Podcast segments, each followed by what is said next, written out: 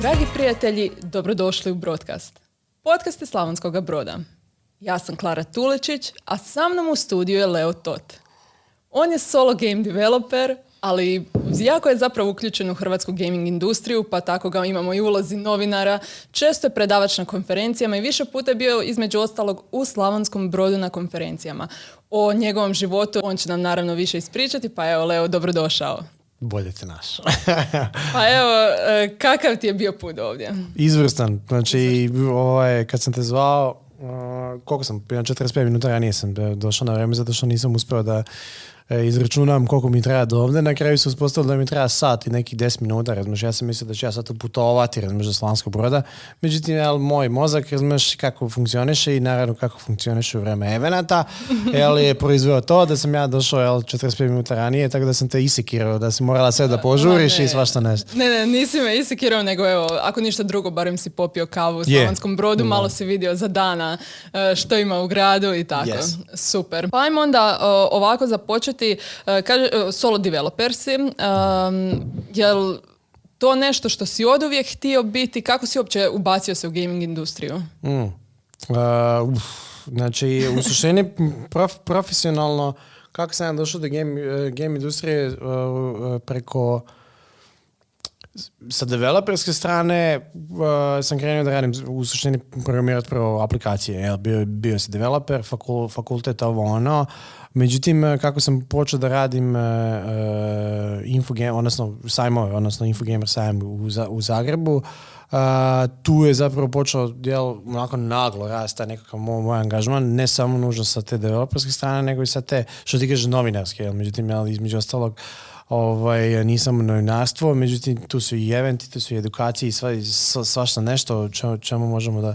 da vodiš i emisiju, ako bi možemo ju nazvati da, emisijom, da, zar da, ne? Da, to je actually talk show. To je talk, show, Koji, koji je na Game Hub televiziji, ovaj, koji u suštini radimo otprilike ovo. Međutim, na nekom jel, kauču do, do, dovodimo celebritije, lokalne i neke poznate lica, bili su čak neki političari, gradonačelnici itd gdje im doslovno čušimo im ovaj joystick u ruke, e sad ćeš si da igraš igrice, e, ali ne, uh, rekao sam igrice, sad će da me neko linčuje, reći ti zbog čega je to bitno, ovaj, uh, gdje im damo jel, joystick da, da, da se igraju, uh, odnosno igraju protiv nas ili s nama, neke igre u multiplayeru i onda ih teramo da dok, dok su mozgovi okupirani na igru, jel, da odgovaraju na neka goruća pitanja iz njihovih e, karijera.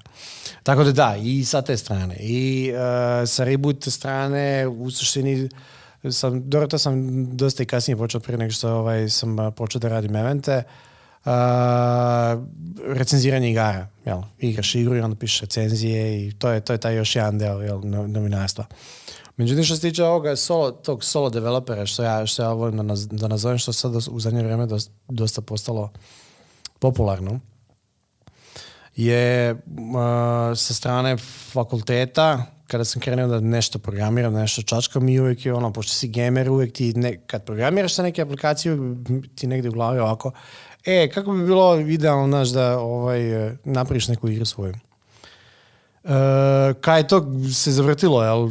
to je onda počela paralelna karijera da se gradi i u developmentu i u ovim drugim angažmanima.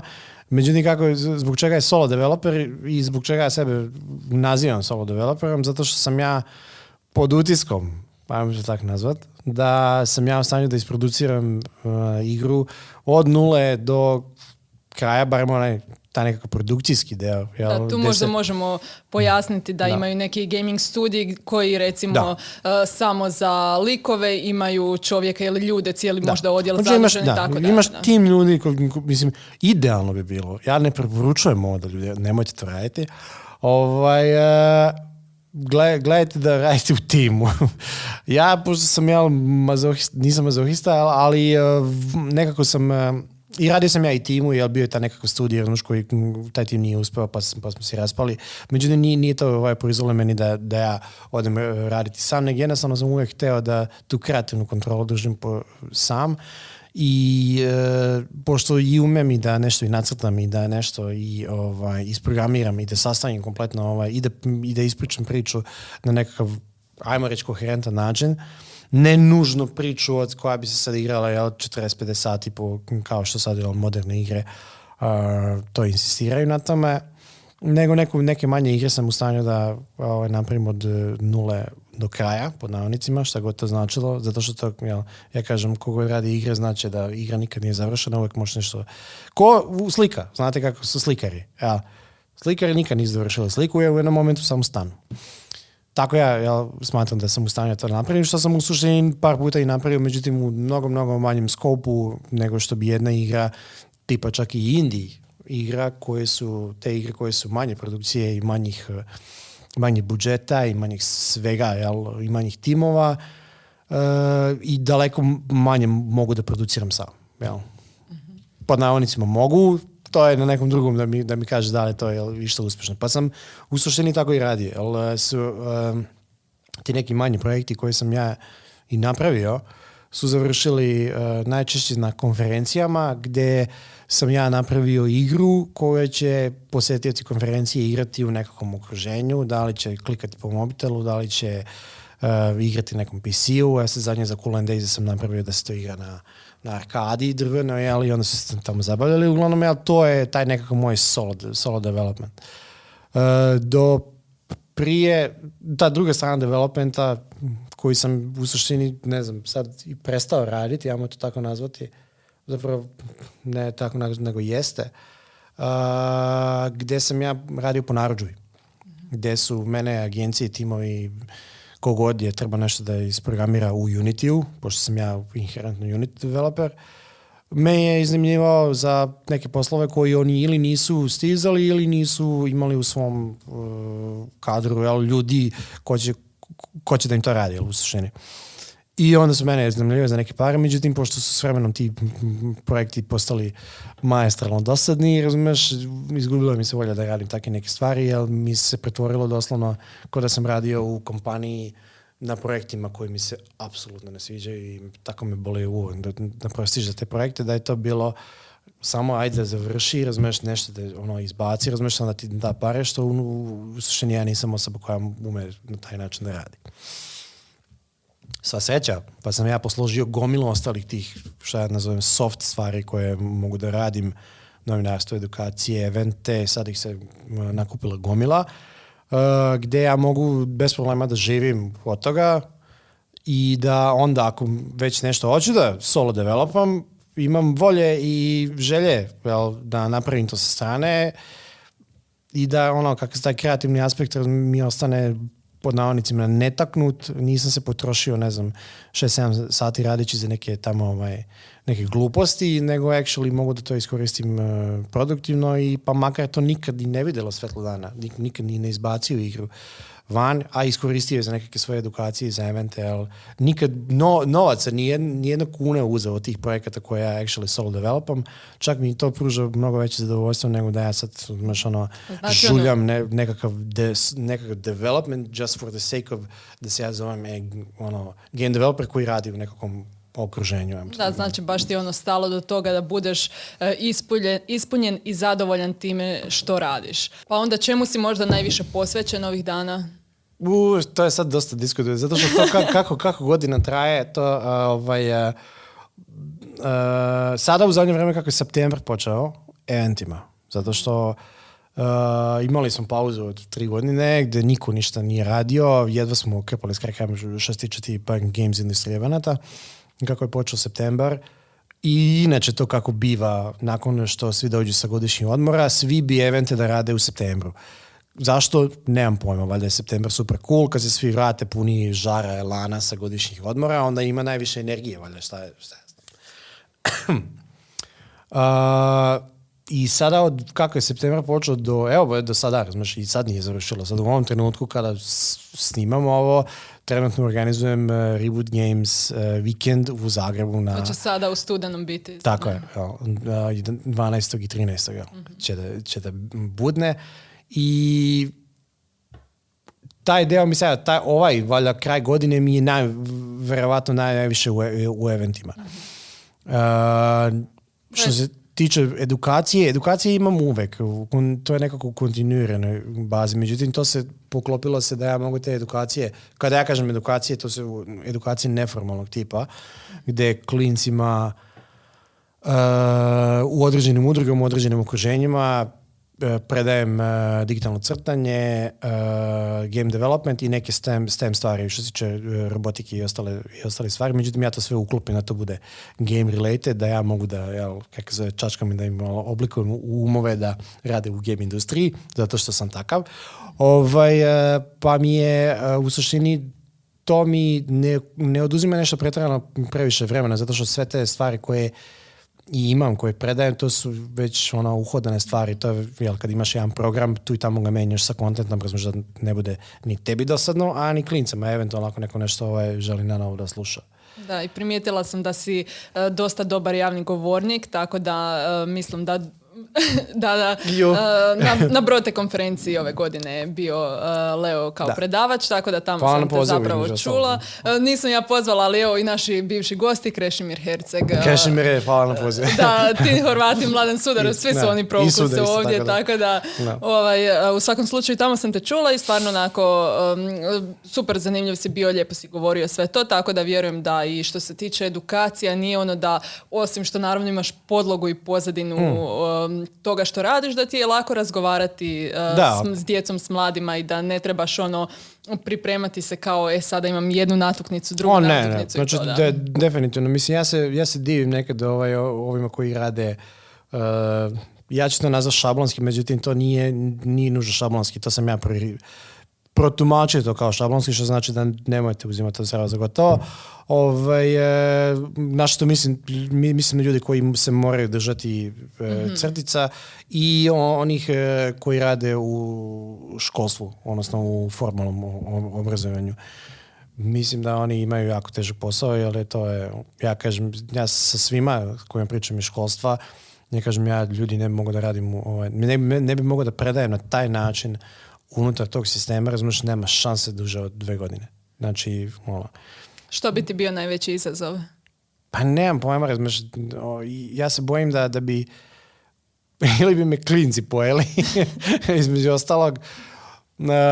ja moram da, ne, ne znam, bojim se da sam ja skapirao da taj, ili možda je istina, možda nije istina, zato što to bi trebalo provesti i ja bi trebao i malo istražiti šta, šta se actually dešava unutar toga, ali ja se bojim da, da je uh, taj školski sistem i te, svi, ti, svi ti koji rade po šablonu, da je previše zatvoren, ali ne, nema meni je takav sistem je užasno suhoparan i onda mi ono, ako ja ne mogu da ja izmislim nekakav svoj program, razmišljam da ga razbacam svud okolo naokolo, međutim da i, da i dalje ima nekakvu ovaj, srž, da ima strukturu što se tiče ovaj, uh, predavanja i onoga što, ishoda učenja, što jel, ljudi to zovu.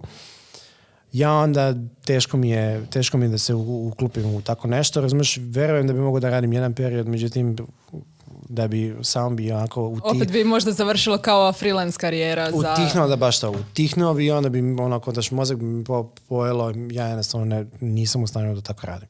Sad to sam ja, razumiješ, Nemojte, da, jasno, nemojte da ka, nemojte da radite. E, da, to je, to je tvoje iskustvo između ostalog, tako da to je, to je ono što želimo naravno ovdje čuti. Uh, pa onda uh, krenio si govoriti o konferencijama, edukacijama i tu sam te prekinula, jesam, mm jesi nešto htio još možda dodati? Mm, nisam, mislim ima, ima sto toga, mislim kad, mi smo se zafrikavali kad sam bio ovaj, jel, da, na, na konferenciji na Brotehu, da meni treba stvarno ono, kako je cheat sheet, razumiješ da ja vidim nekad šta ja actually radim, jel, da bi mm tako da je ono, ako ćemo se prebacivati s teme na temu, definitivno će biti svud okolo, ali generalno što se tiče edukacije, radim e, taj deo, e, što se tiče neformalne edukacije sa klincima, gdje mi je ne oduzima mi vremena u toliko da ja mogu da pokrpam sve ove stvari i evente i ove stvari koje ja mogu da radim između. tako da ja imam nekakav kontinuirani radni dan, ajmo to tako nazvat. Jel?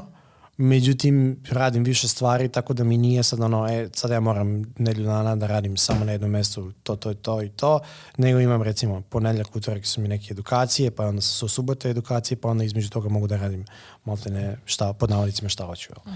No, tako da. A koja ti je uloga recimo na konferencijama? Na konferencijama specifično uh, iz perspektive rebota, u suštini iz perspektive game, uh, games industrije. Možda, uh, oprosti samo da, Da. te prekinem, uh, ajde nam objasni što je reboot s obzirom na to da Ok, je da. ovo općeniti podcast, pa možda ima ljudi koji još uh, Može, da. nisu u tom svijetu. Da, da. Super mi je što ja uvijek počnem pričati kao o rebootu, tako da apsolutno kao podrazumijem da svi znaju. Svi bi trebali da znate šta je reboot. Ne. Ako ništa drugo, sigurna sam da će moja mama slušati. Evo, Sad ćemo za, posebno za mamu da objasnimo. A, reboot je zapravo a, direktor Damir Đurević volite da, da, da kažete da je to me- medijska pla- platforma, što u suštini je. Rebu, re- svi reboot eventi koje sad trenutno radimo su u suštini nastale i nastali iz e, inicijative časopisa. Jer je časopis je prvi bio, pa onda sve, sve ostalo je bilo.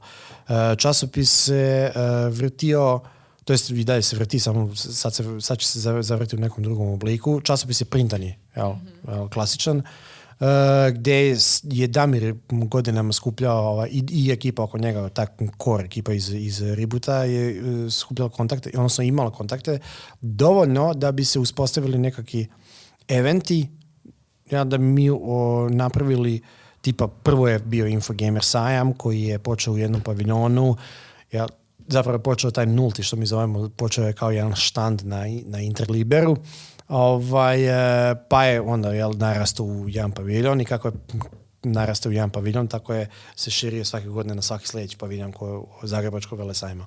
Što je zapravo Reboot je u suštini sad trenutno brand koji ima pod sobom e, časopis, web portal, e, Infogamer sajam, što je B2C, znači konzumer sajam, klasičan festival, ono, jel, dođeš i sve šljašti, sve, ono, bacanje giveawaya sa stage-eva i ludilo. Uh, konferencije, dve konferencije, Reboot Develop Blue i Reboot Develop, Reboot Develop Blue koji se svake godine dešava u Dubrovniku. Kad, sad se mi vraćamo na ovaj stari, naš ustaljeni e, termin u aprilu. Ove godine je bio u septe, kraj septembra, poč- početak oktobra, što je zapravo business to business konferencija, e, mi to zovemo butik e, konferencija, zato što okuplja ono, malte ne apsolutnu kremu ljudi iz game industrije. Znači, kogo ti padne na pamet da nešto radi u industriji što, što se tiče velikih imena iz produkcije i sa neke te business, business developer strane i sa developerske strane i sa indie scene, verovatno u nekom obliku je došlo na, na ovaj, kod nas na, na Reboot Develop konferenciju i to je ono, jel, ajmo reći da se u, u što se tiče toga da mi da se time najviše ponosimo. Jel, zato što smo stvarno uspjeli da privučemo ono, Da na neki Top, način top. imate zajednicu oko toga. Čak i zajedno, sad, sad kad bi to ovaj uh, pandan na filmskoj industriji, tipa najbolji režiseri, najbolji glumci, najbolji whatever, da fuck je, je gore ono u vrhu, uh, te ljude, znaš, mi pandan tome, jel, uh, u game industriji, te ljude mi pri, privučemo kroz predavanja, kroz evente, kroz, razumeš, ono, i stvarno se time najviše ponosimo, zato što to je, ono, jel, kogod čuje za reboot iz Hrvatske, zna da je u suštini ovaj, uh, pitanju Reboot Develop Blue. Da. Reboot Develop Red je zapravo nastao iz inicijative Mislim, kako je to nastalo, to, to je ovaj, interesantna priča. Je li bilo kao neko eh, govora da bi Reboot Develop krenio da bude ne samo hrvatski, nego da, da preselimo eh, u Reboot Develop Red, Red posebno u Kanadu. Evo. E, to je nastalo na način da je Damir Malta ne pregovarao sa, svoj, sa svojim core timom i jedne godine, ja mislim da je to bila dve- 2018. kad je on izašao na kraj da zatvori konferenciju. Nešto je bilo u, onom, u onoj brošuri. Mi, mi jel, svaka konferencija ima svoju brošuru. I u brošuri je bilo, pisalo kao nešto Reboot Loves Canada. Jel, to je bila zadnja stranica, kako se, to je bilo kao, inicija, kao, kao nekakav teaser za ono što bi se možda trebalo desiti. Nama je bilo u glavi, da, ne, verovatno će Damir Ludi, razumiješ što ovaj, uspjeti da, da organizujemo Reboot Develop u Kanadi, za, konkretno za kanadsku industriju, ono, usmjereno za kanadsku industriju, ali opet, jel, ono što mi radimo u Dubrovniku, da jel, ponudimo, i ponudimo i tamo. Da bi on 2018, ja mislim, stao na stage i za, da, završna ceremonija, zadnje reči je on rekao, mi sad stojimo, znaš, i ono, aplauz i sve ostalo, i kaže, Damir kao, vidimo se, vidimo se sljedeće godine u Kanadi. I sad mi ovako, znaš, iz core tima ovako stojimo. Šta pričaš ti, kao, šta u Kanadi, razumiješ, on ni- nikom ništa nije rekao, razumiješ, jednostavno samo tako pljusni, razumiješ, i ovako. Šta se dešava? I to je zapravo bila, bila ono, nulta tačka gdje smo mi, jel, eh, gdje je ostatak tima, jel, izuzev možda dvoje, troje ljudi koji su, koji su znali da, da će se to actually, da će se actually desiti, da nije bila samo priča, jel, nije, bila, bio mit. Uh, međutim, to što se sad dešavalo u Dubrovniku, mi smo to krenuli da radimo i u Kanadi. 2019. se desio Reboot Develop uh, Blue u aprilu, Infogamer i Reboot Develop uh, Red u Kanadi i COVID. I tu je stalo. I to je onda, znaš kako zove, onda smo imali užasno ono, jedan period gdje ono, što se tiče reboot developa, e, što se tiče tih fizičkih barem manifestacija koje smo mi radili, na koje se ponosimo, e, stale u jednom momentu i naravno, ja, svi, svi znamo zašto i zbog koji su razlozi bili, međutim reboot develop je onda isplivao u nekakve druge, druge kanale gdje je se stvorio taj nekakav reboot online games week kojeg smo tokom dve godine smo mi radili u suštini uh, na YouTube-u i na Twitchu, streaming, gdje smo zvali goste doslovno tele, tele, ovim, bože, Zoomovima, jel, Zoom kolovima, u prozorima se jel, družili kako to inače, kako je, su svi maltene eventi bili organizovani tokom covida. Uh, gdje smo na tri različita streaming kanala, jedan je bio A1 streaming, e-sport i sve ostalo vezano za e-sport. Jedan je bio core gaming gdje je bio onaj consumer type, razumeš, gameplayovi, recenzije, zezanje, jel, uh, klasičan ono talk show, razumeš, klasična emisija gdje četvoro ljudi jel, sedi ili nešto igra ili se zafrikava, razumeš, ono baš je bilo ono prilagođeno ljudima koji konzumiraju takav sadržaj. I Games Industry kanal koji sam ja u suštini vodio i producirao sa još e, dvoje voditelja kogo mi je bio na raspolaganju tada, gdje sam radio doslovno ono, intervjue sa ljudima iz industrije, pričao jel, šta vi radite, kakav je ono klasičan interview style, kroz pola sata koliko možemo da ovaj, e, da ispričamo u tih pola sata šta ta konkretna osoba unutar svog tima radi ili šta studio on konkretno radi. E, i to je ono bila, u, u suštini ja mislim da se sve sad nabrojao. Izuzev toga dešava se taj reboot uh, Games Weekend koji je trebao da bude u suštini reboot Infogamer, međutim z- zbog nekih logističke okolnosti nije se moglo desiti u onom obliku ka- kako smo mi inače zamislili da to bude sedam paviljona, ogromna brojka jel, izlagača i to sve ostalo. Desit će se paralelno sa uh, završnicom A1 Adria Lige, što organizuje A1. Uh, I mi ćemo imati, mi, ćemo, mi smo ponu- ponudili uh, izlagački prostor svi ostalim, svima ostalim koji su zainteresirani da izlažu u sklopu tog njihovog uh, eventa, međutim pod, pod Reboot Games Weekom našim prednog, zato što mi imamo taj nekakav svoj jel, pro- program za pomoć. U suštini nije program, nego jel, izlagački prostor ko- koji mi, koji mi organizujemo, koji je logistički nema veze sa A1, nego mi, ga- mi ga sastavljamo, ali u sklopu jel, tog svega. Da, iako A1 je zapravo, ako sam dobro shvatila, veliki podržavatelj uh, reboota. Sve. Sve. E, To se tamo ni uklapa zapravo uz njihove reklame, kada pogledam uvijek se ubaci A ja. neki VR ili nekakav joystick ili nešto povezano A1, s gamingom. A1 jako ce- ceni ovaj uh, gaming kulturu generalno. I mi imamo sreću što imamo jako dobre partnerske odnose sa tim departmanom koji je koji baš je zaslu, zaslužen za i za esport i za gaming ono u suštini. Tako da oni nas baš maze i paze i mi smo ovaj, jako, jako za- zahvalni ovaj, za tu saradnju, jer imaju razumevanja za sve, tako da veoma je lagano raditi s ljudima koji i aktivno prate gaming kulturu i žele da ulo, i žele dovoljno da uložu da znaju rednost toga i znaju povrate, jel, da nije samo e, idemo se nakačiti na gaming, samo zato što gaming buzzword. Jel? I tako da to je, to je i ono, u suštini sve češće sad vidim firme koje na taj način rade što mi je drago, ali bilo je u početku oni firme koji su se kačali samo jel, da Da bude njihovo ime da, spomenuto kao da idemo su mi, da, idemo, idemo mi u ili tako ge- e, da su trendi, da, kao, e, mi ćemo sad u games zato što je trend. Ne, a jedan zna o čem priča i ono, vodi kompletnu uh, esport Adria ligu, tako da Oni, oni apsolutno imaju razumijevanje za ovaj, Super, to mi je stvarno drago čuti. I ovo kada se spominjao da si online držao intervjue, odnosno Mhm. kada je bilo, kao, kad je event bio online, meni se zapravo i to skroz uh, zanimljivo čini. Pa jel ti um, možda draži uživo od online ili kako ti je? Pazi, da ti budem iskren, e, pošto smo mi tokom te dve godine, mi smo napravili, svaki šest mjeseci smo imali taj Reboot Online Games Week. I, i meni je iskreno dosta da ljude gledam u televizorima i ja mislim da je i ostalima bila već puna kapa. A, I ti eventi nisu, mislim, takav tip eventa, to je bio ono silom prilika. Pardon ovaj, gde je nešto se moralo, na, i, i mi smo morali to raditi radi održavanja brenda, mislim što je bilo Naravno. normalno.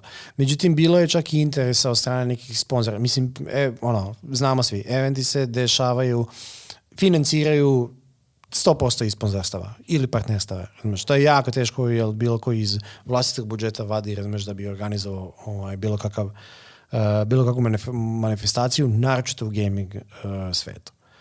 I bilo je nekih interesa od strane sponzora koji su htjeli da podrže ta- tako nešto. Naravno, Ajan uvijek je bio tu i, za nas, ali međutim i oni ostali koji, koji su htjeli da se ovaj, uh, uh, pridruže toj priči, pa je utoliko taj Online Games Week je imao smisla. Jel? Uh, međutim, koliko sam ja skapirao iz Damirove priče kad smo nešto pričali, jel, uh, taj Reboot Online Games Week je u suštini treba da bude uh, kao uvertira dva dana ili jedan dan uh, za Infogamer gdje bi se vrtilo to nešto online, gdje bi se maltene to, taj program koji bi se streamao bi služio kao hype za Reboot Infogamer, međutim, jel, kao takav je morao da bude takav kakav je ovaj, zbog Situacije jel, zbog cijele, da. Ja, tako da je na kraju sobstveni brand isplivao iz, iz maltene potrebe da se, da se nešto da se zadržimo na, na ovaj, da ostanemo relevantni što se tiče ovoga uh, gaming kulture. E, Kako je publika reagirala na to, s obzirom na to da recimo na YouTube i sada i na Twitchu naravno e, puno gaming sadržaja je koje ljudi prate iz cijeloga svijeta, pa kako je to prošlo u ovom formatu? Gle, pro- prošlo je izvrsno zato što smo, smo mi imali klasičan pristup kao i što smo radili i na ovome e, na fizičkim eventima, baš što se tiče tog kon- konzumerskog dela. Što se tiče mog Games Industry kanala, to je bilo specifično program usmeren onima koji su htjeli da nauče nešto o game industriji, eventualno da se priključe, kome da se jave, na koji način da pristupe itd. itd. i sve stvari vezano za, za nešto što bi njima možda karijerno pomoglo da bi se, da bi se pronašli ili u produkciji ili radili nešto za produkciju. To je bio taj Games Industry kanal.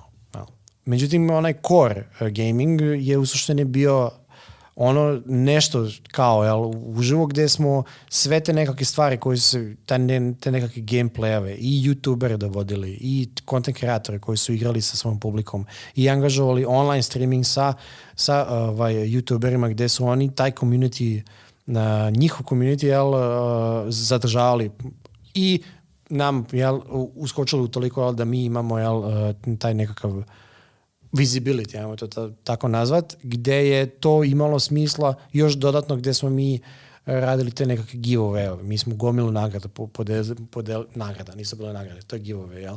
Niko se za ništa nije ono, tre- e, da, kao- takmičio, nego jednostavno baš smo imali gomilu nag- nagrada sponzorskih i developerskih i svega ono, ki, ono gomilu Kijeva, u, igara smo podelili, to je, jel, baš je bilo full, jel. I utoliko je, ovaj, i to privlači naravno, uvijek to privlači, budemo realni, kad ideš džabe, svi se, ovaj, svi, svi se nakače da, da dobiju, međutim, eh, oni koji cene, razumiješ, oni uvijek ostanu i oni koji su u lojalni tom reboot brendu, on vidi se jel, iz te mase koja ispleva i oni su ti koji uvijek, uvijek nas i podržavaju, koji, kojima je najviše to imalo smisla od svega. Jel, ajmo to tako nazvat. Uh, e-sport sam po sebi je, ima svoju publiku. Tamo i A1 sam po sebi je brand ogroman koji generalno e, ne samo fizičke evente što radi, oni već imaju i streaming i sve te kvalifikacije koje se dešavaju, većina toga se dešava online, tako da oni publiku svoju su oni već imali maltene u startu. Čim su najavili završnica A1 Adria Lige, to je automatski jel, e, bilo, bum, određena brojka ljudi je sigurno gledala jel, sva finala koja, koja, se, ovaj, e, koja se igrala. Tako da generalno u brojkama je imalo smisla. Moj Games Industry kanal je najmanje producira brojke, zato što to je, jel, taj kontent je bio usmeren, jel, to je bilo možda 20 ljudi je gledalo, što je meni bilo super, ako ćemo realno. Jel. Mm-hmm. Meni 20 ljudi gleda stream, razumeš, i eventualno nešto interakta u chatu, da, mislim, boli glava, e, kada gleda se stream od ljudi, evo sada ovo je konkretan primjer, nije vezano s gaming, ali mm. žena ima mislim oko 5-6 tisuća subscribera i kada je njen live stream uh, uključi se ono do nekih 100 ljudi s tim da nju prate iz cijeloga svijeta, a ovo je opet uh, za... Ovo je bilo originalno, da, to sam zaboravio da kažem. Ovaj, zato što se ovo nije bilo uh, internacionalnog tipa. Ovo smo za, zahvatili, Reboot Games Week je bio regionalnog tipa gdje smo vatali Srbiju, Bosnu Hercegovinu, uh, Sloveniju, Hrvatsku naravno, i mislim da smo imali nekog iz Crne Gore. Pa da, ali htjela sam reći ono kao ograničeni smo jezikom dok ona Između nije to. Da, da, da. To je to isto bilo. Ovaj. I tako da, jel, meni je bilo drago da, su, da ljudi su actually e, gledali jel, mene kako intervjušem ljude koje, koji su ovaj, radili nešto u industriji, a bili su voljni da ponude nekakav jel, zrnce mudrosti i da ljudima kaže, e vidi, ja ovo radim, to, to, to i to, tako bi trebalo da bude, jel, i sve ostalo vezano šta bi možda neko tamo uh, htio da sazna ako želi da krene da radi game development ili gaming ili šta god. A kakva je onda, spominjao si više puta e-sports, e, kakva je scena u Hrvatskoj? Što se tiče e-sporta, mhm. uh, mi, ja sad ne, ne volim tumačiti e-sport zato što ja e-sport uh, vaguely onako mm-hmm. poznajem. koliko, ja, koliko čujem, jel, iz, koliko upratim zapravo iz Ajana lige, mm iz ekipe koje su oko mene, Mislim da sama Hrvatska kao Hrvatska da ima svoju scenu, mislim da to ne bi opstalo. Zato je, Aja, zato je Adria Liga i oformljena, mhm. gdje e, svi u tom Adria delu jel, mogu da funkcionišu, mogu da se takmiče, tako da kompletna re, kompletan region je zahvaćen, pa utoliko to funkcioniše na način kad pričamo o brojkama, to onda ima vi, mhm. mnogo više logike jel, nego samo da recimo imamo neku hrvatsku ligu koja će jel, jer nema dovoljno, ja mislim, ljudi, čak i ljudi znaju da je isport što se tiče barem te neke uh, marketinške strane i vidljivi i profitabilan i sve to.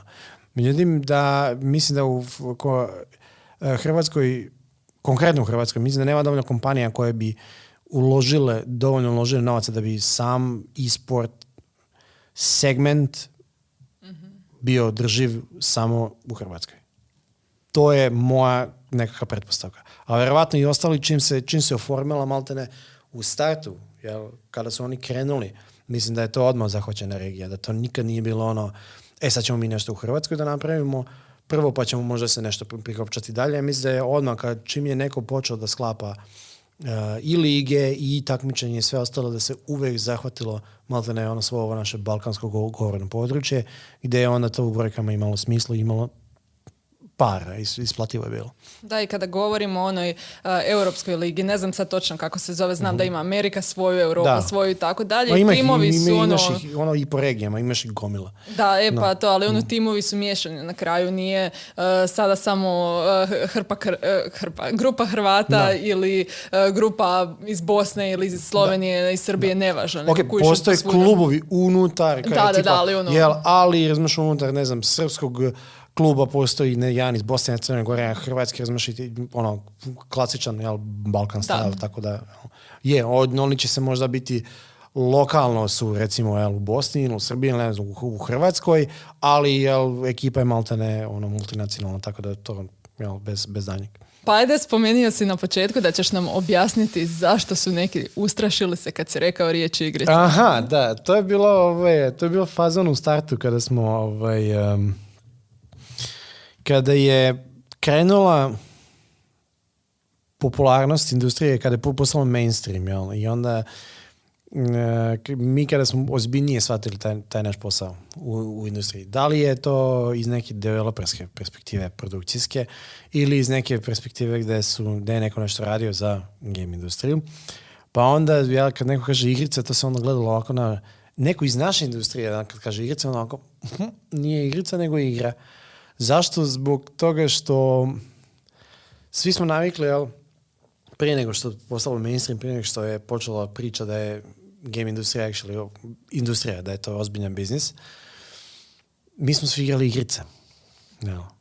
Kao klinci, mi smo igrali igrice, mi nismo igrali video igre. Tu i tamo jel, smo igrali video igre, ali smo igrali igrice, svi smo to nazivali igrice. I onda taj žargon se provukao, razumeš, i ovaj. Međutim, da mi e, u nekom segmentu se slažem s tim da bi trebali konstantno da govorimo uh, video igre. Zato što na taj način ne umanjujemo vrednost, jel nije, ne, nećeš, umanjenica. Da, nije umanjenica, kako zove. Jer to je bio u suštini, ja mislim, najveći, najveća boljka, ego je bio naj, najviše u pitanju.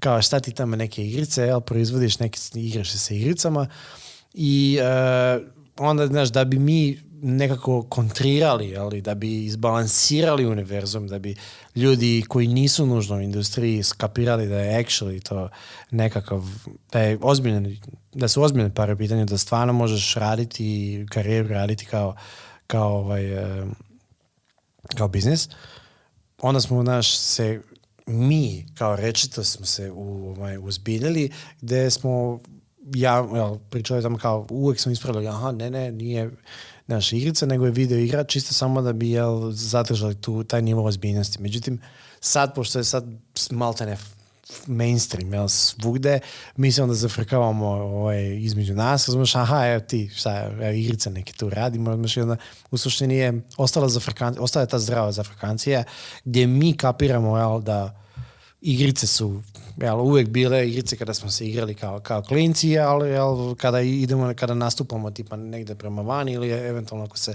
obraćamo prema e, medijima ili entitetima koji nisu u industriji, da bi oni skapirali šta mi radimo, kažemo, video igre, zato što u suštini je e, tako bi trebalo da piše u svim e, člancima i svim, jel, to je actually reč koja se treba formalno koristiti kada, kada se obraća na nekom ozbiljnijem profesionalnijem nivou. Ovako kad smo mi na podcastovima neki, jel, kad smo među sobom, znamo da su, jel, znamo šta su i znamo odakle je poteklo. I kad sam rekao igrice, znači rekao, evo, sad će mi kao, evo, ovo je medije, jel, ovaj, ti si javno rekao, ovo je igrice, jel, sad će mi neko linčuje, ovo je tamo sa strane, tako da. Da i tamo će, kada si to rekao, prestati gledati, neće čuti sada ovo objašnjenje. Ostanite, ostane. Da, to je to. Ali da, u suštini to, to je jedini razlog, ali kako se zove. I, ono, i e, meni je interesantno zato što je klinci isto učim ovaj, kada krenem da im objašnjavam proizvodnju, da li kroz igru, da li jel, one malo starije nekako zbiljnije, navodim ih na to jel, da ako mislite pisati u dokumentaciji i sve ostalo na hrvatskom jeziku ili bilo šta se obraćati na nekom formalnom, koristite kak, ona kak se kaže. Jel? I onda kažem, aha, ne, nije igrica nego igra, čisto samo da oni skapiraju da je, da je takav, takva terminologija isto jel, uh, jako bitna, a ovo što se mi zafrkava međusobno, to nije, to uopšte nije problem. Da, to je ono, don't take yourself so serious i tako dalje. U suštini da, ono, jel, nekada da, mo- moramo da se ovaj, ono, taking seriously u suštini, jel bi, ne bi, ja mislim da nije samo zbog toga jel, hrvatska industrija narasla, zato što smo mi sad ovaj jedan put jel, počeli da pričamo video igre umjesto igrica, jel, a, nego mor- moramo predstaviti jel, industriju, jel, i dalje postoji taj nekakav mindset od ljudi koji nisu u industriji da se mi dalje igramo, da se mi stvarno samo zabavljamo i da evo, to nešto čačkamo, ali da odjedan put ne, nama neko neke pare da. I onda, jel, zbog toga... To je općenito da. problem i recimo i s podcastima je tako, naravno... Sa, sa svim nekakvim new, new age medijskim oblicima, to što onda ovi ljudi go- govore, novi mediji, šta god, Mhm. kako god da se to nazvalo, to je problem starijim generacijama uh, za skapirati i zato što Da, ali to je ono kada a, ljudi koji su u tome već ono su over it, a, zaboravili su normalno im je sve to jedno odjednom samo doživi se bum u svim medijima, svako priča o tome, svi su odjednom pametni, produhovljeni, a prije 3-4 godine su pljuvali po tome, a nisu ni skužili da su... Ima i da, međutim, kažem, jel, to uglavnom ego, ego igra svoju priču, imaš i onda je to na- najveći, najveći problem. Ali u suštini sve ispliva na isto, tako da mi koji smo, koji smo u industriji znamo koliko ona vredi i za zbog čega ona tako kakva je i koje su njene vrednosti. I ako komuniciramo prema van, prema ljudima koji žele da se uključaju, moramo da komuniciramo done, donekle profesionalno da bi oni skapirali da ozbiljno moraju da shvate. Samo da ozbiljno, samo da imaju nivo odgovornosti da nećeš ti ući u industriji i sad sediti, neko će ti dati joystick i igrat se, nego ćeš actually raditi kao i sad, sad drugi posao, jel? I utoliko mi nastupamo, jel, profesionalnije, da bi jednostavno se isplivalo da e, ajmo za raditi biznis, nećemo se igrati. Ima vremena i za igru, ali idemo da radimo biznis. E, važno je zapravo paziti koje riječi koristiš, pogotovo takvu publici, ali ono... I, prema, i, i, kada, u suštini. Isto, da. ali ovo je taj jedan uh, dio gdje ste vi u privatnoj atmosferi, mm, recimo to tako, i onda ste se već ekipica i razumijete se i to sve, pa to je taj dio onoj uh, don't take yourself so exactly. serious, don't ali naravno da. Seriously. Ja sam imao jedan, jedan ono, di je mene uhvatio kada sam počeo da se ozbiljnije bavim time prije jedno deseta godina, malo, malo više, kada sam ulazio u to, naš, onda sam ja insistirao na tome i video igra, nije igrica. Jel, međutim, skapiraš kroz jedno mes dana da de budala, skoncentriši se, razumeš, uopšte nije toliko bitno, bitno je samo na koji način to projiciraš i šta pričaš oko tog termina da bi ljudi skapirali da je to actually business, ne na koji način bi ti to, ne na koji način bi se jel, ključno izrazio, izrazio ključnom reći, ja to tako nazvam. Da, ovako što se tiče um, igranja igrica, igrica, igrica da, ovaj, naravno vodiš i na Game Hubu, to si već spomenuo, uh, Hot Seat, uh, ima i na YouTube, tako da mhm. ono, ako, ste, ako su gledatelji i slušatelji nešto propustili, mogu naravno posjetiti i pogledati. Pa kako si uopće ušao u tu priču? Uh, isto interesantno. Zapravo sam to ušao u priču zato što je uh, Dunja, uh, direktorica uh, Game Hub televizije. Uh, ja sam nju zvao na jedan od uh, Reboot Online Games Weekova. I njoj se svidio na način kako sam ja ovaj, komunicirao sa ljudima iz industrije. I sa njima, konkretno. Sa njima. ovaj, ja nemam formalni pristup kada ja vodim. Razumiješ, to je možda moja najveća stvar što se tiče mog pristupa kada bilo s kim razgovaram. Međutim, to je meni ide sam zato što ja kad pričam s tim ljudima i sve te ljude koje sam ja e, doveo e, tokom ribu, svih Reboot Online Games koje sam e, u suštini znao št, i šta rade i na koji način radi, koji su njihovi projekti, tako da sam ja u suštini razgovarao recimo ko sa stolom, razumiješ, ono, kroz nekakav casual, ležerni pristup gdje ja nisam ono štedio niti riječi, niti gluposti, jel budalaštine koje ovaj, uh, volim da kažem da budem haha interesantan. Ovaj, uh, I taj pristup je vjerojatno rezonirao i kod uh, Dunje gdje je baš možda takva osoba trebala jel, za ovaj, i onda sam ja prvi intervju kada smo, kada smo mi imali, kada smo imali razgovor, taj Zoom call, kada vidimo jel imamo temelja za, za saradnju, ja sam rekao, slušaj Dunja, ovaj, ja nisam klasičan voditelj, znači, zato što ona actually, pazi, uh, ono što nismo naglasili, Game Hub je televizija, jel, to je TV show, Hot Seat je TV show, je, sekundarno se uh, streamuje na, na YouTube, jel, i kao TV voditelj, pod navodnicima se podrazumeva da imaš nekakav protokol, da imaš uh, govorne veštine da bi se uklopilo u taj format. Jel, I onda sam ja, kada sam pričao sa njom, ja sam očekivao, to jest, ne, razmišljao sam, pa možda i ona to traži od mene. Ja sam odmah u statu rekao, vidi Dunja, ja nisam klasičan TV voditelj, ja uživujem, ja ovo što sam radio za Reboot, onaj Games Week, to je bilo silom prilika. Jer ja u suštini ja to nisam trebao, trebao ni da vodim, to je trebao da, da vodi neko drugi. Razumeš, međutim izjalovilo se, razumeš da ja sam samo trebao da sklopim ljude, da organizujem ljude ko će da dođe. Ja kad sam razgovarao kroz nekakvu koji kao, ko će to da vodi, znaš, kao, svi su ovako, kako, kako to misliš ko će da vodi? Pa ti ćeš da vodiš. Gleda, pa je, znaš, imamo dan prije ovoga, prije veta, razumeš, ovaj, ko super, ajde, vodit ću. I onda, jel, kažem, nije to meni bio nužno problem, zato što sam i prije toga, jel, sam e, na, tokom reboot uh, Infogamera, sam dovodio uh, indie studije na stage da pričaju ili tom nekakvom intervju stalu, tako da taj format nije bio poznat. Međutim je format bio neformalan. Dunja ja ne mogu da, znaš, ako ti mene misliš da uklapaš, jel, u nešto, da me jel, ukalupiš, to neće izgledati na ništa. To će biti zlato, to će biti smrt. No.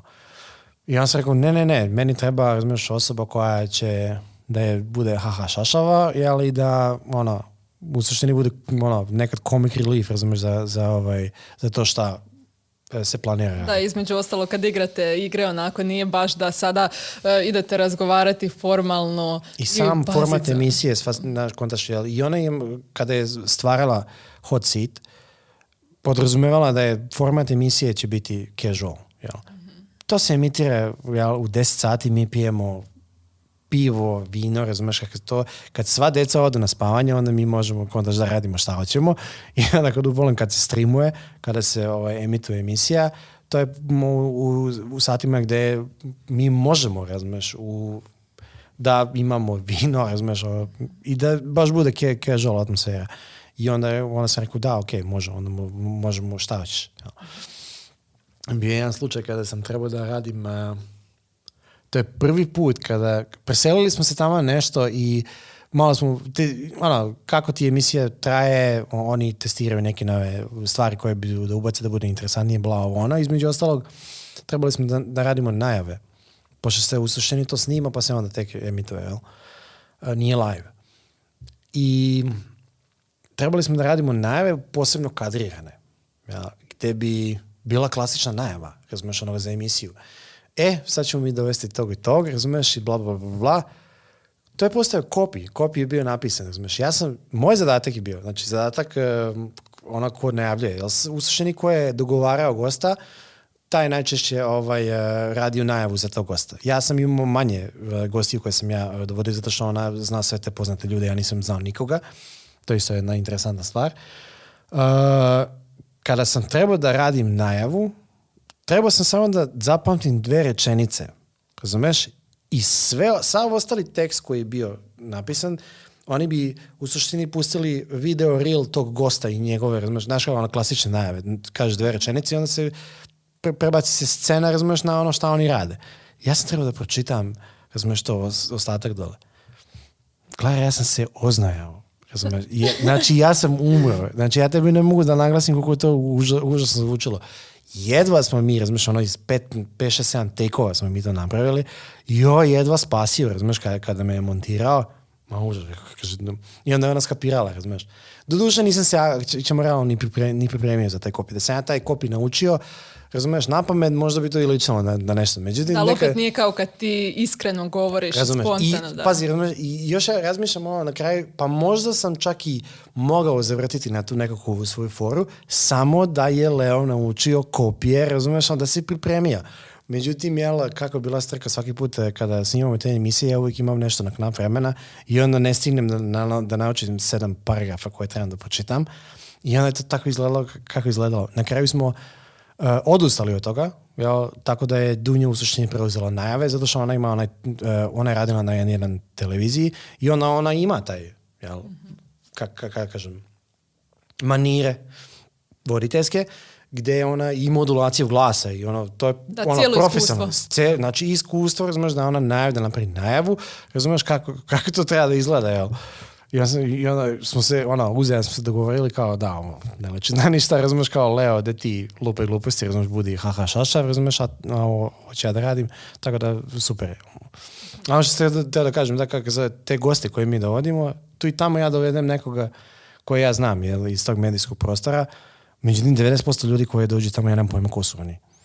Ja, ono, i onda ja njih kad pitam, ja pitam njih iz sirove želje da ja bi actually teo nešto da saznam o njihovom životu, pa mi je opet toliko lakše, razumiješ, i da, stvaramo pripremu, razumiješ, onda pitam pitanja, malta ne ono kao... Evo.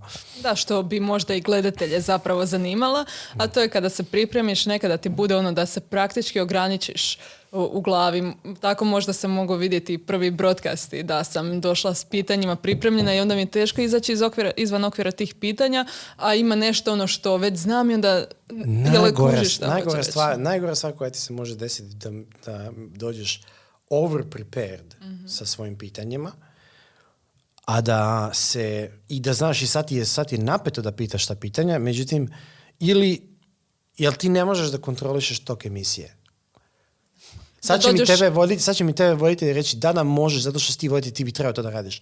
Ako je konverzacija pošla u nekom smeru koji je interesantan, nemoj prekidati flow nikada. Znači, nemoj prekidati pod, ono, ni pod koju, zato ja volim podcast formu, zato što mi možemo malte ne razumiješ, i ok, imat ćemo set pitanja, ali ćemo se mi sad razdivaniti, razumiješ, o suštini vrednosti i smislu života i o svemu ostalome. Uh, ako se to desi, razumiješ, možda na emisiji, ja ne volim kada uh, voditelji insistiraju, zato, zato ja ne volim taj format formalni gdje voditelji to, razumeš, i to, to, to, to i to, jel, i onda znaju, jel, pitanja na pamet, ne, mislim, sve je to super, razumeš, ono, imaš ti set pitanja, te ti pusti te goste da se oni osjećaju kao osobe, jel, i to, ako ja m- m- sam u stanju to da napravim, to je meni najbolje ikad, razumeš, da ti osjećaš se tamo da si došao kao malte ne u dnevni boravak, izu cipele, razumeš, upalio joystick i sad i mi idemo da se sprdamo i da ja tebe pitam, e, šta si danas radio, ili, ili, ili takve neke stvari. To je meni najbolji format gdje naj, koji, se po meni barem čini da najviše rezonira sa ljudima koji ih gledaju. Ja mislim da je dosta ljudima da gledaju robotske izjave i ono, kontaš, da, bio sam tu, moja je karijera izgledala ovako i ovako. Ok, ima tih pitanja gdje to moramo da uklopimo zato što te pitamo o životu, jel? Ali ne na način koji se to ovaj, dešava kroz formate. Zato meni taj format najviše odgovara. Da, uh, ovo što se tiče samog naziva Hot Seat, Mhm. uh, odmah me podsjeti zapravo, znaš, od Sean Evansa, Hot Ones. Hot Uh, Ones. Da, da, da, znači gdje jedu krilca i stalno se povećava debljina ovisno o ljutom sosu, da, e, so- sos, e, umaku. Umaku. E, da, e, i on je rekao, e, mislim da je to na nekom drugom intervju, Mhm. ne na Hot Ones, da mu je super zato što ima osjećaj kao da se gosti odjednom, kao da otpuste sve kočnice dok jedu taj ljuti umak. Jel ti imaš osjećaj to kroz gaming onako? Jednostavno Da. ti si fokusiran na igricu i onda usput govoriš, čilaš i tako. Malo imamo nekad e, problema sa gamingom e, zato što nekad su previše zaokupirani na igru, jel? Pa onda nekad se zna dogoditi da nam pokvari flow, razumeš, eventualno kada moramo da ponovimo pitanje dva puta. Razumeš, jel normalno, kad ti se nešto dešava jako brzo na ekranu i ti sad želiš da budeš investiran i u igru i tu da odgovaraš na pitanje, verovatno će ti odvući pažnju ono što ti je na TV-u i tamo di neko puca nešto ili di neko nešto vozi. Da ja te ne čujem ako gledam film, a kamoli da je nešto Dakle, igram. da, jel, i onda je to naš nekad, ta dinamika nekad ovaj, nas koče, ali u suštini sve ispliva zato što mi jel, znamo otprilike već kako i da manerišemo oko toga. Ja se mi zafrkavamo oko toga. Bilo je, e, ali u suštini dovoljno se opuste, što nam je jako drago, da mogu da kažu, e da, vidi sad sam jel, se za- zatelebo deo de ponovo pitanje, ovaj, čisto samo da, ono, jel, baš je casual atmosfera gdje i oni skapiraju da ne moraju, izgubi se osjećaj da, oni mo- da je kamera upaljena. Da, možda e, samo da dobiju oni koji slušaju ili koji nisu Mhm. vidjeli zapravo kako to izgleda. Dojam, znači doslovno sjedite na Kauč, kauču znači i sofa, ono... sofa, znači da, televizor I je nije ono dobro jutro hrvatska sofa, nego sofa baš ono kao što biste u vlastitom domu praktički. Ne znam kako ni izgleda sofa u Dobro jutro Hrvatska. E, pa izgleda nije ništa loše, nego onako baš je u setu postavljena. Aha, Kužiš ono, ovo a kod je- vas imate i Ne, zidove, je, onako znači- djeluje domaća, ne kao Domaći, znači evo malte ne, malte neko ko, koliko od tebe, malo više svetla zato što se vedrije boje, ali mi to snimamo u suštini, mi smo počeli da snimamo ovaj, uh, hot seat emisije u uh, studiju gdje je Game Hub, jel? Uh, međutim, smo preselili lokaciju radi ono, relaxing atmosfere, to je Dunja jel, i, i Lovro, između ostalog, koji je partner Dunji. Uh, ne znam ko je od njih predložio, ali vero, ono, snimali su prijašnje neke emisije su snimali, zato što između ostalo, između Game Huba postoji broadcast gdje oni rade jel, neke stvari i za, za, i za kulturu i za, za svašta nešto, ali snima emisije. E, Desilo se to da su snimali u jednom stanu koji se zove Stan Koncept u Zagrebu, koji je uređen onako kako ono, totalni hipstera i razumiješ kako se zove sve chill, drvo, znači ono sve su one boje, ono baš super ugodne i baš se osjećaš kao ko kod kuće. Došao si, doslovno si ušao u stan. Jel?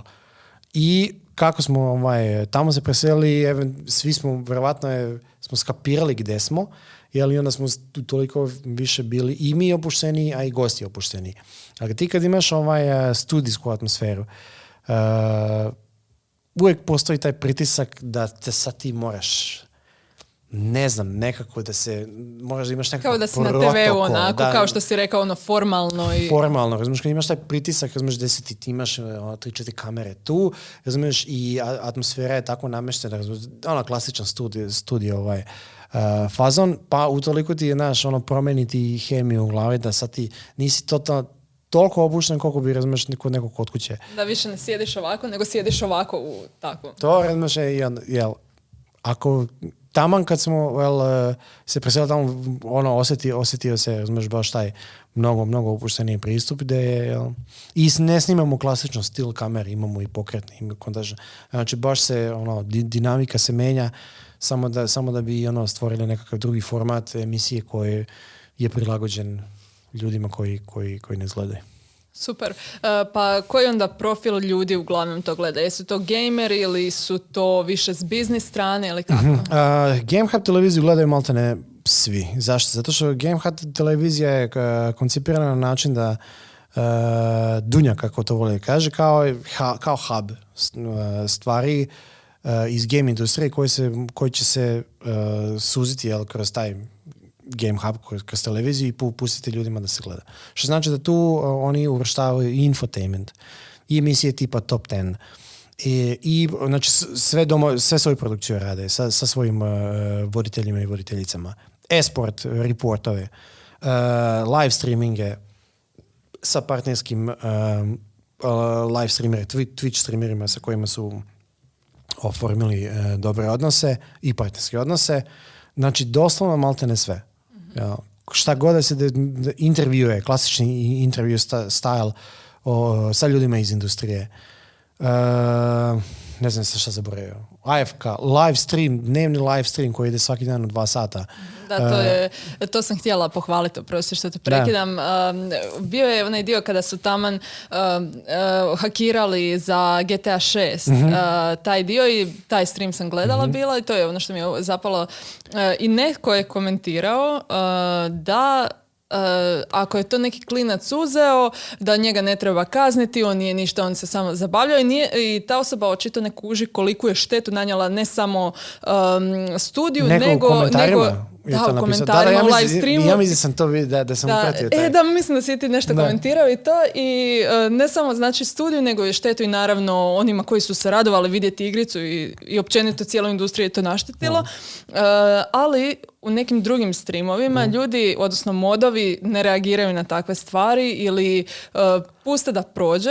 A ovdje mi se jako svidjelo što ne znam koji je bio mod. e, je Lovro, vjerojatno Lovro, da. e, e, lijepo je odgovorio, onako full je dao do znanja da to nije u redu i da u smislu nije nagrdio tu osobu, ali dao do znanja, ej, malo, malo razli- elaborativno objasnio koncept problema gdje bi osoba koja je komentarisala iz neke emotivne perspektive skapirala da ima tu stvari jel, ko- kojima se treba razmišljati kada takve neke stvari, kada su kritične te neke stvari u pitanju. E, e, upravo to, tako da to je ono što sam, što sam htjela istaknuti, sad mi je palo na pamet. Da, da često zapravo prođu e, takve stvari ispod radara i onda osoba misli, e, niko mi nije ništa rekao, niko nije reagirao, znači ja sam u pravu ili, e, da. Voditelji su tamo z- dosta kritički nastrojeni, objektivno kritički nastrojeni, gdje stvarno vole da komentarišu uh, ni, uh, Nina iz perspektive ge- gamerice, jel, Pixi, jel, ovaj, što uh, Lovro isto tako iz perspektive ne, neko ko, on- Lovro u suštini za tehniku najviše zadužen, ali on se ubaci u live stream uh,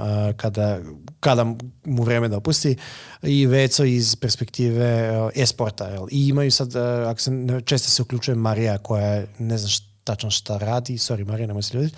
Ovaj, ja mislim da ona e- edituje, e- edituje ovaj kontent za i za web i za i nešto za ovaj e, za socialse. Um, znaju elaborativno objasniti razmišljati ako je neki problem u pitanju i, i znaju to izneti. Jel, bez obzira i na, na neke vlastite, svi su podložni subjektivnim razmišljanjima vezano za konkretnu temu, nareći tako je nekakav problem u pitanju gdje nam je stvarno, gdje nam je stvarno stalo oko nečega, ali oni toliko znaju reći da, taj taj problem, razumiješ, ovo je moje mišljenje, međutim taj problem je takav i takav, hence komentar jel, koji, je, koji je izašao i na koji način se u suštini treba, treba razgovarati. Jel. Da, tako da, da, mo- tamo su ja, ja, jako kvalitetna ekipa voditelja koja, može, koja može da ovaj, projicira tak nešto. Znaš li možda koliko im je teško ili lako nositi se sa svakodnevnim streamingom i um, hrpom informacija. Ja pratim malo što se događa u, svjetskom, u svjetskoj gaming industriji, pa onda vidim da je stalno nešto... Uh, Gledaj, vidi, ovaj, game industrija je vrelo, neiscrpno vrelo, ovaj, jel, i dobri stvari i budalaština. Tako da sumnjam što se tiče kontenta da oni imaju nekakvih pretjeranih problema. Svaki, svakodnevno i- na iskaču vesti na sve strane. Da, čak sam mislila kako se nositi sa svom A, količinom misliš- vijesti, a, ne kao to, nedostatkom. ne- Kao da, št- šta, šta je ključno? E, to ja mislim da dolazi iskustvo. Ovaj, m, na prvo mjesto iskustvo. Šta je bitno, šta je za naglasiti. Sigurno nećemo pričati o, ne znam, tamo nekim... Mislim, ako imamo problem poput GTA lika, razumiješ? GTA 6 lika, nećemo sigurno razgovarati, ne znam, da je neki Twitch streamer dobio ban ili takve da, neke ono, dva tjedna kao banan, ja, da, da. budalaštine, ono, kao dva, da, da, znači tu, tu se ja, jasno, jas, jasno znaju ovaj, uh, stvari i ja mislim, kažem, ja mislim da to isključivo iskustvo igra, igra ulogu, tako da Ok, ajmo još vidjeti, um, sad, nedavno vidjela sam da si bio, odnosno sada praktički uh, u Novom Sadu na Vibe Factory Festival, je li to prvo izdanje festivala Yes. ili? Da, to je uh, Vibe Factory festival u suštini prvi uh, festival u Novom Sadu koji, koji je te veličine, jel, nekom, neko napravi te veličine na Novosadskom na Novosadskom, sa, mislim da se oni ne zove Velesajam, nego samo Novosadski sajam, ako, ne, ako sam dobro upratio. Gdje sam ja u suštini upao u tu ekipu uh, četiri ono, super lude žene i super su kreativne i totalno su lude, jeli, samo bi radili nešto, samo mi daj, daj, daj, jel, što je u suštini meni najbitnije kod ljudi, ali ja volim raditi s ljudima koji vole da rade jel, i koji uh, ima, imaju sto ideja. Uh, priča je zapravo bila dosta mi, ja, ja sam u putu priču, ja verujem da jesam zbog svog nekakvog kre- kredibiliteta iz, iz Rebuta i e, godinama što sam ra- radio kroz evente. Međutim, preko, preko jednog developera, jel, ovaj, ko, koje oni znaju, jel, e, gdje su oni nas zapravo spojili da mi krenemo, da vidim kako ja mogu da pomognem e, Vibe Factory festi, festivalu, na koji način mogu da pridonesem tom kontentu. Uh, u suštini uh, ja, da, Vibe Factory festival je zapravo organi- or- or- organizovan od Vibe Factory agencije koja je zapravo njih četiri koji rade evente za različite vrste industrije, i medijske stvari, i produkcijske stvari, TV, TV appearance, koliko sam, koliko sam uspio da, da upratim. Uh, I došla, došli su na ideju, pa ajde idemo da, jel, pošto je Novi Sad je predstavnica, ev- evropska predstavnica kulture, ne bi bilo loše da zavratimo priču uh, za gaming. Međutim, uh, što se tiče Vibe Factory festivala, stavljanje, oni su stavili pardon, fokus na educiranje roditelja zbog čega bi game industrija bila nešto sa čime bi se njihovi, njihova deca danas sutra mogla baviti, profesionalno baviti. Pošto svi aman znamo da klinci su, imaju potencijal da zarade ogromne pare jel, ovaj, već u ranijim e, uzrastima od svoje karijere igrajući igre, jel? ne i stvarajući kontent oko igara i sve vezano za, za, za taj e, gaming segment. Oni su htjeli to da kanalizuju prema roditeljima da se, ljud- da se tim ljudima objasni da, vidi, ovo je bitno. Jel? I ovo neće samo nestati, jel? I to će biti tu i vaši klinci će sigurno to raditi zato što je to interesantno i super je lukrativno i može se ono, fino živjeti od toga i- bez problema se može opstati u tome. I može se u puno a, dijelova gaming industrije usmjeriti. Znači Exactly. nije samo u jednom i onda ovisno naravno Tako da je Vibe. Factory, Factory uh, festival zapravo nastao na, to, na tom konceptu, gdje su kroz četiri stage dva paviljona uh, sajma, su prezentirane stvari iz različitih perspektiva industrije. Gdje sam ja bio zadužen za content i za organizaciju stvari vezano za indie development, što je meni ono najdraže u suštini. Uh, e-sport, naravno, neizostavan se- segment uh, gaming industrije, za koji, su, za koji je bi- bio zadužen uh, uh, Supreme Nexus bojo, jer uvijek zaboravim da li je Super ili Supreme Nexus. Uh, YouTube, poznati YouTuber, balkanski YouTuber koji je vodio kompletan uh, uh, program. Uh, VibeTube, odnosno YouTube uh, stage dakle taj gaming content koji se kanalizuje kroz uh, kanale poput YouTube, odnosno stream kanale, koji vo, vodio u suštini, se ne varam, Jaser, i Jaserstein i ovaj uh, i Stuber, jak se ne varam, nisam siguran koliko je bio zadržan tu za šta. I bio je main stage koji je zapravo uh, dovodio, odnosno content je bio formen da se paneli održavaju na temu važnosti cosplaya, važnosti edukacije, uh, važnosti neformalne edukacije za, za gaming, za, uh, za animaciju, za produkciju videoigara, za malte ne sve vezano za taj nekakav biznis deo koji bi se mogao kanalizovati kroz ono što uh, vansk, jel, ljudi van industriji percipira kao nešto šareno i super zabavno, ali ne nužno ozbiljno. Jel, hands igrice. Sad smo napravili pun krug. Ovaj, ja kažem, ja sam bio zadužen za, za taj indie, indie segment. Gdje sam ja opet jel, intervju su indie developeri, pričao o tome šta oni rade, na koji način rade, gdje su uh, gledalci koji su posjetioci sajma mogli da čuju kako ne, s nekim raditi, na koji način funkcionisati, funkcionisati sa neke produkcijske atmosfere, dok su svi ostali stage vodili računa da sve ostale segmente šta klince zanima i šta roditelji e, sumnjaju, jel, gdje se sumnje stvaraju, da im se te sumnje raz, razbiju i da skapiraju da, možda bi moje dete jel, htjelo da bude youtuber za gaming, da ono, da ode u e-sport, da se takmiči ili šta god da je u pitanju, da se to njima predoči na način da je to ozbiljan biznis. I to je zapravo bio fokus Vibe Factory festivala, upakovan u klasičan uh, festivalski kontent kategorije infogamer gdje je sve bilo šareno, gdje je sve bilo zabavno, ali je imalo notu gdje se, ovaj, gdje se pričalo o tim nekim ozbiljnim stvarima. Paralelno sa tim u subotu je bio isto tako i kongres, konferencije gdje su zapravo roditelji i ostali neki ključni, ključni likovi iz uh,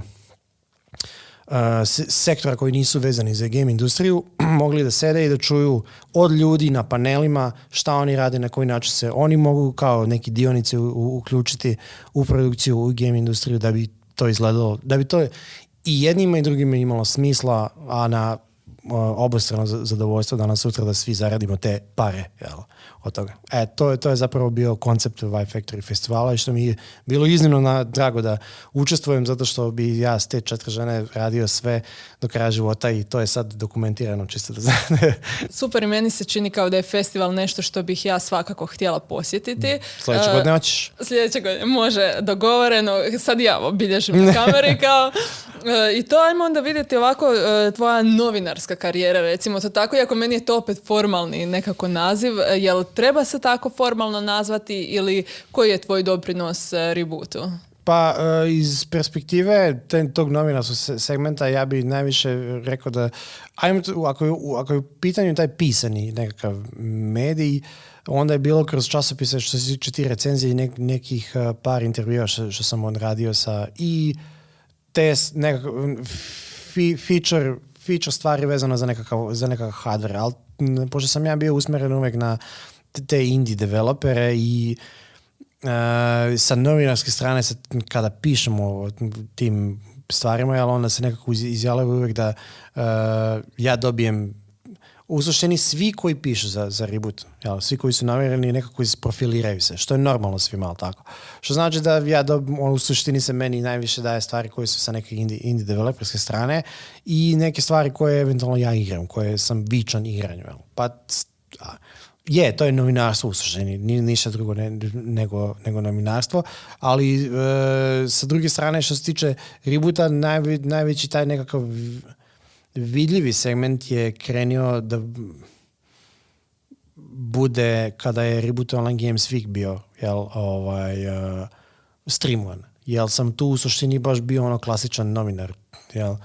To što bi ljudi oglasili, ovaj, uh, objasnili jel, kao klasičan novinar, međutim gdje sam ja jel, bio u ulozi show hosta gdje sam intervjuisao ljude koji su iz, industrije i na koji način oni funkcionišu. Što se tiče sa te, to, to bi onda ja objasnim kao dve najbitnije nominarske stvari koje ja radim za reboot. Sve ostalo su u ne znam da li se, da, ovo su više operativne stvari vezano za evente, tako da nisu nužno jel, orijentisane prema novinarstvu, ali i taj nekakav uh, održavanje kontakata, PR, nemam pojma kako kak, kak to da nazovem, to ima, jel, svaki, svaki taj segment ima svoju labelu, uh, što ja, ona, ne znam, odbijam se nazvati bilo čime, ajmo to tako nazvati, Uh, zato ja imam svoju titulu Your Game Dev Senpai, pa to onda To sam htjela. pa onda ukomponuje sve, sve živo i mrtvo, pa onda vi razmišljate šta ja radim. Ovaj, uh, uvek je nekakva prisutnost uh, gde ja u suštini znam i davati izjave za ovaj, o tome šta mi radimo, šta, šta Reboot radi. Na kraju krajeva, evo ga i ovo što mi danas radimo i sam nekakav me- medijski prezens gde ja moram u jel, konkretnom svetlu da objasnim ono i šta radim i da pre prezentujem uh, da reprezentujem brendove sa kojima radim. Da, tako da eto to je to. U suštini da ja bih rekao da je to to. Dobro. To sam te svakako htjela pitati, your game dev, uh, Mm. Your- game, game, Your game dev senpai. senpai, da, kako si uopće došao do tog uh, šaljivog naziva zapravo? Your Game Dev Senpai zapravo naravno koji sve ostalo ovaj, uh, na- nastalo ispred nje zato što um, LinkedIn profil. Jel, ja imam mišljenje o LinkedIn profilu, o LinkedIn platformi generalno, gdje ja smatram da je to, da je ono što je bilo više nije, znači ni približno. Jel. Ja znam da ima ljudi koji tu LinkedIn platformu i dalje smatraju ozbiljno da se tamo treba ozbiljno ponašati po nekakvom protokolu, po bla bla bla bla bla. Međutim, pojavila se horda svih tih nekakvih uh, kvazi influence, business, whatever, šta god se oni nazivaju, CEO, evo, naročito, jer sam svaki, ono, ono, otvorim firmu, imam, sam sam zaposlen i odjedanput sam CEO, ti su mi najbolji. Ovaj, CEO, Ne, CEO, je ono, kao CEO-vi. chief everything officer. Da, on da, on chief everything misli. o- o- o- officer, da. Najbolji mi kad, kad ljudi otvore paušalni obrt, što svi znamo šta je pauš- paušalni obrt u Hrvatskoj, jel, uz- najčešće su sa, ovaj, uh, samo zaposleni i jedini zaposleni u, u tom obrtu i onda stave CEO. Na, ovaj, to mi je mm, najbolja stvar. I kad onda, kako zove, iz te sprednje sam u suštini sam kre- krenuo da ne shvatam taj LinkedIn toliko ozbiljno više, pa onda i jed, u jednu ruku zbog toga i u drugu ruku što mi se stvarno nije dalo pisati sve šta ja radim. Ja, jel, zato što mi ništa, ništa mi nije nužno uvijek bilo najbitnije uh, da bi naglasio, jer ja znam da ja plivam e, između te četiri četiri, pet stvari koje, sam, koje smo prošli ovdje, uvijek plivam i ja sumnjam da će se to u skorije vrijeme ovaj, e, promijeniti. Da će ja sad reći, e, sad ću ja samo raditi novinarstvo, ili sad ću samo raditi evente, ili Ne, sad bit ću... ćeš samo poznat pod navodnicima po tome. Ono. Razumeš, jel? I onda sam ja kako, kako da ukomponujem te neke tu sprednju, jel, sa LinkedIna, razumeš, koji, ovaj, koji sam, eh, jel, te neke verzije m, m, blesave, jel, nisu uopšte opravdane.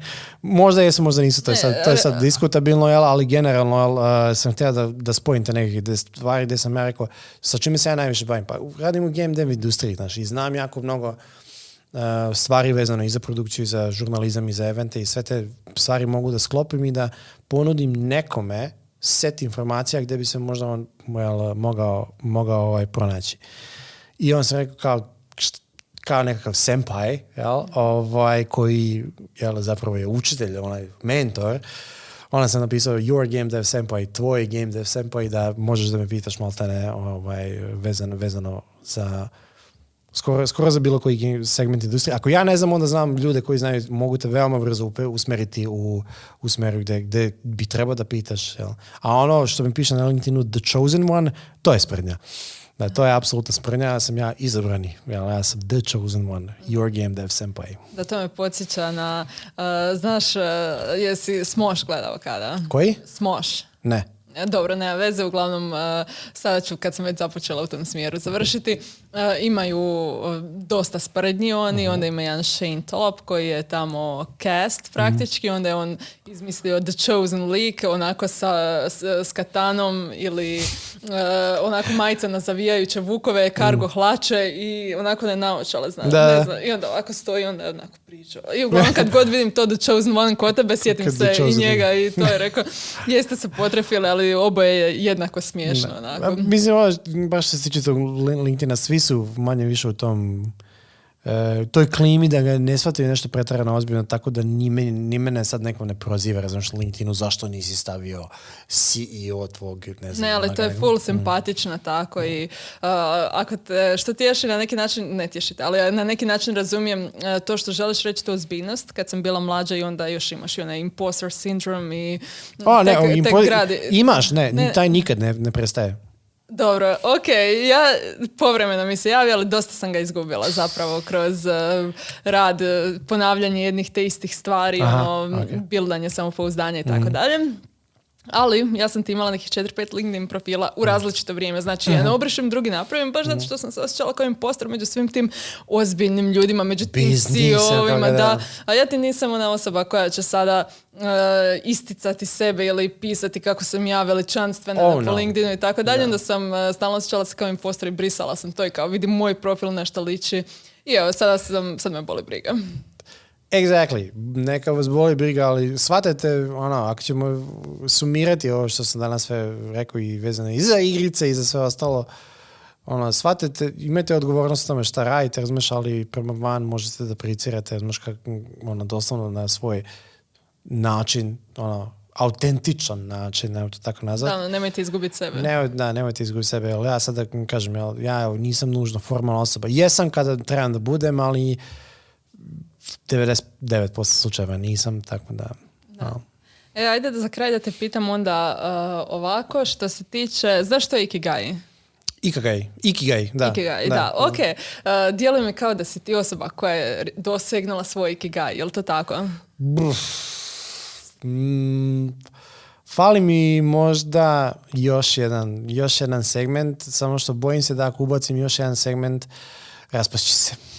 Ja smijem pitati što jako ne želiš o tome razgovarati. Ne, nije, nije už problem, zato što sam ja, e, ja ono, taj solo nekakav development e, želim da, e, ja već godinama pokušavam da krenem aktivno da streamujem taj svoj kontent i da gradim profil neku, neke osobe koji će kroz Twitch ili kroz YouTube streaming, razumiješ da krene da radi tu, tu taj nekakav love project, razumiješ, gdje će gdje ću prikazati ljudima na koji način izgleda produkcija iz, na koji način actually izgleda patnje jednog solo developera.